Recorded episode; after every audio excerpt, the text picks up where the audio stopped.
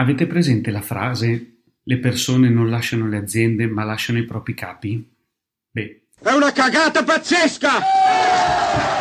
Oggi parliamo di retention e questo è il nono episodio di Risorse umane What the fuck.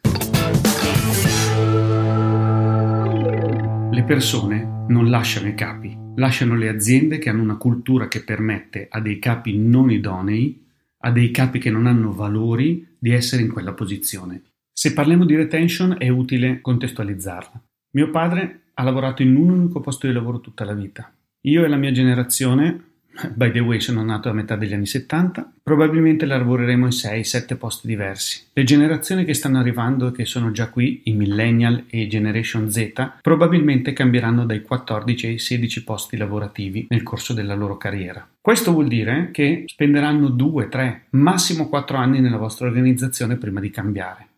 Questo però non può essere una giustificazione a dire vanno via in fretta, perché il nuovo in fretta tra qualche anno saranno mesi, non anni. Ed è inutile che vi dica qual è il costo di reclutare una persona e vederla andare via nel giro di un semestre.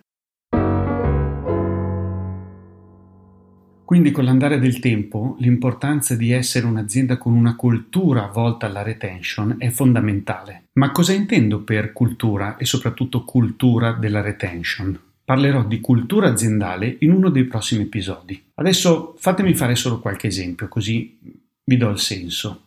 Quante volte è venuto qualcuno a lamentarsi da voi delle risorse umane o da un capo o dal general manager addirittura del comportamento di una persona all'interno dell'azienda e si è sentito rispondere o si è sentita rispondere. Eh ma, quello gestisce il cliente più importante, come facciamo a dirgli qualcosa? Oppure, eh, quello gestisce un portafoglio clienti da 700.000 euro, come facciamo? Dai, chi se ne frega se non rispetta i nostri valori, chi se ne frega se ogni tanto tratta male le persone. Se voi prediligete i soldi, non vi stupite se le persone vi lasciano e cambiano azienda, perché hanno la sensazione che siano più importanti i soldi di loro stessi. Non voglio fare il moralista, l'idealista, so che un business nasce per i soldi, ma ricordate che un business è fatto dalle persone. Se non avete a bordo le persone, non le avete motivate, se non le valorizzate, vi lasceranno. Qual è l'altro atteggiamento tipico di una cultura che non favorisce la retention? Che appena qualcuno viene da voi e vi dà le dimissioni, voi cosa fate? E aumentate lo stipendio, perché il capo vi rompe le scatole, perché è una persona fondamentale, perché è un talento, qualsiasi cosa. E cosa succede? Beh, innanzitutto che la persona non è realmente motivata a stare nella vostra azienda, posto sempre che il suo stipendio fosse in linea col mercato, naturalmente.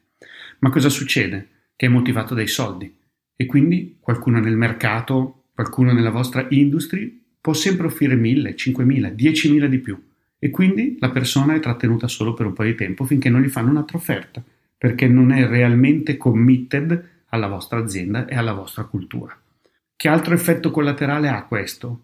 Che chi è sempre stato buono, chi è sempre stato fedele, chi ha sempre lavorato in azienda e non ha mai visto un aumento, dice e che cacchio. Quello lì, dalle dimissioni gli danno l'aumento. Io lo chiedo da tre anni e solo perché non ho mai dato le dimissioni non mi viene dato niente. Allora cosa faccio? Do anch'io le dimissioni.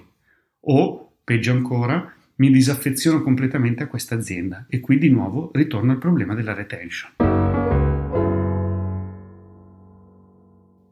Un'altra frase che mi fa sempre sorridere. Le persone sono il nostro asset fondamentale. Ma non ci crede nessuno a questa cosa. Se le persone sono il vostro asset principale, non c'è bisogno di ripeterlo ogni due minuti. Se così fosse, non ci sarebbe bisogno di urlarlo ai 420. Adriana! In realtà molte aziende che affermano che le persone sono il loro asset principale hanno in mente il numerino in borsa hanno in mente il ritorno degli investimenti degli stakeholder, degli azionisti, dei soci, di chi volete voi. Questo non è un male assoluto, ripeto, io non sono un idealista. Il problema è quando voi usate le persone come un mero strumento per arrivare da un'altra parte e affermate il contrario perché questa è una cultura distruttiva all'interno dell'organizzazione. Lo sanno i vostri dipendenti e le persone che lavorano con voi che se non andate bene, se l'azienda non fa profitto, è difficile che rimanga in piedi. Il problema è quando si sentono usati come degli strumenti. Se voi dite che le persone sono al centro del vostro interesse, così deve essere. ma se le persone si sentono degli strumenti, faranno gli strumenti anche da qualche altra parte o andranno da qualche parte dove non si sentono e si percepiscono come degli strumenti, ma si percepiscono come delle persone che sono valorizzate, delle persone che sono importanti, delle persone che sono ascoltate, che sentano che i valori della vostra azienda non sono solo qualcosa scritto nei siti internet o sui muri delle pareti delle sale riunioni, ma qualcosa che è incorporato nei cuori di tutti quelli che lavorano nella vostra organizzazione. Allora lì non avrete più il problema della retention e avrete anche gli utili per fare contenti tutti gli altri stakeholder. Ricordate che voi non fate crescere il vostro business, fate crescere le persone e sono loro che fanno crescere il vostro business. Questo è l'unico modo per aumentare la retention all'interno della vostra organizzazione.